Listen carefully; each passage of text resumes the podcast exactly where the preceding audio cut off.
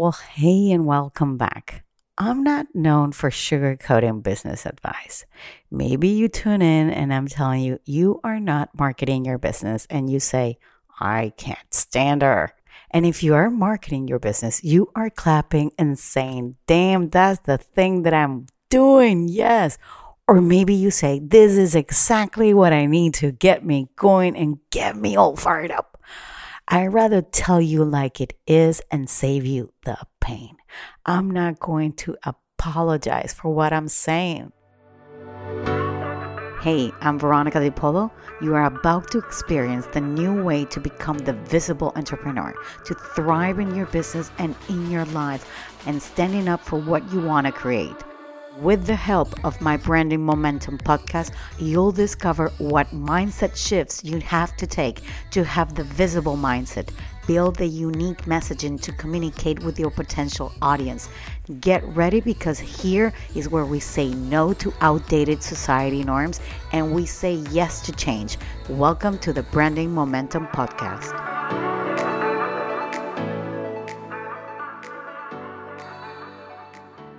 Most people don't know that when you start a business, you should make an intentional decision to become a marketer. Say what? Yes, yes, yes. Regardless of what you do or what your services are all about, you can be a stylist, an event planner, a designer, an artist, a musician, an actor, a consultant, a coach. Without marketing, you won't have a business. And that is because you start a new business or you are passionate about something that you are good at. If people don't know what you do, then how can they hire you, right? Like any new business or a new business idea, in the beginning, you are the consultant, the salesperson, the designer, the P R representative, whoever, right? But the difference between having a hobby business and a business is marketing. If you want people to talk about your business, then you need to give them a reason to talk about it. But if you're not putting out content that lets those people know what you're up to, you are not engaging with those that follow. They are not going to talk about it.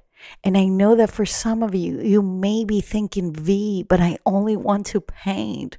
But if you want to have a painting business, then you know you need to have different hats in your business. With the same as if you love fashion and you want to be a stylist, or you love nutrition. If you want to get paid for your passions, then you need to make the intentional decision to become a marketer. Because without marketing, you can't sell and get paid. And I know that to become something that you are not, it takes a lot of effort from you. You got to create, post, and promote that on social media, right?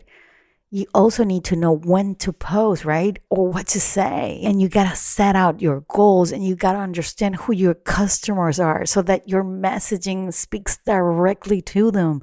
And you got to record videos, and you got to build relationship with your followers, and you got to give more than what you get, and you got to send them newsletters, and I can go on and on and on.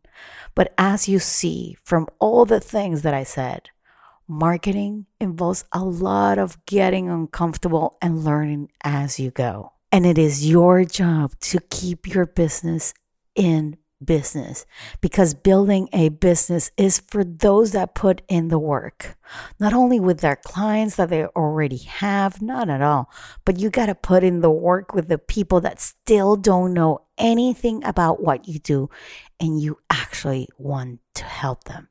It's for those that when things don't go the way they want, they actually get up, back up, and then they learn the mistakes and they, they get up, back up again. It's actually for those that talk about their business, because they know that if they don't talk about their business, nobody will. And if you right now, you are not talking about your business, then nobody else will. So if you're not doing the work to market your business in this social media world that we live in today, if you're not willing to do the work, the uncomfortable work of learning, of understanding, of shifting, on, on getting up and testing, then don't start a business. And I really don't say this lightly. I just don't want you to suffer. I want you to be aware that when you start a business, you need to make the conscious decision that you need to become a marketer. If you're not willing to become a salesperson, if you're not willing to build relationships, if you're not willing to adapt your messaging, if you're not willing to test to see what works for your audience, if you're not willing to build a brand, if you're not willing to dedicate time understanding your potential clients, then don't start a business. If you want to paint, you know, take pictures, get into fashion, love putting on makeup and organizing, and you love to set up beautiful tables, then do that for your friends and family. But don't start a business without knowing everything that you need to do before starting a business. Over the years, marketing my business has been tough, but it has been so rewarding. And I have learned to set up, you know, campaigns to sell when I need to sell. I've learned to create courses and landing pages and design and learn how to change my messaging to attract my ideal audiences.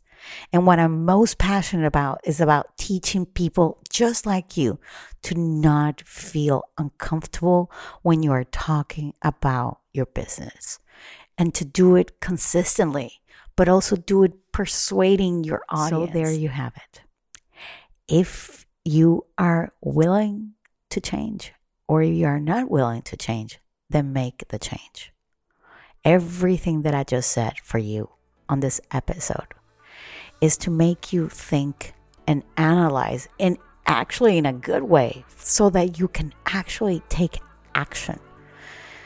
If you're not doing any of the things that I'm saying, but you want to do them, then do the change. If you are doing the things that you're doing in your business, then great. Keep doing that. This is an applause for you, and keep going at it, because it takes time and effort and a lot of testing. Okay, guys, I hope to see you same time, same place next week. Bye-bye.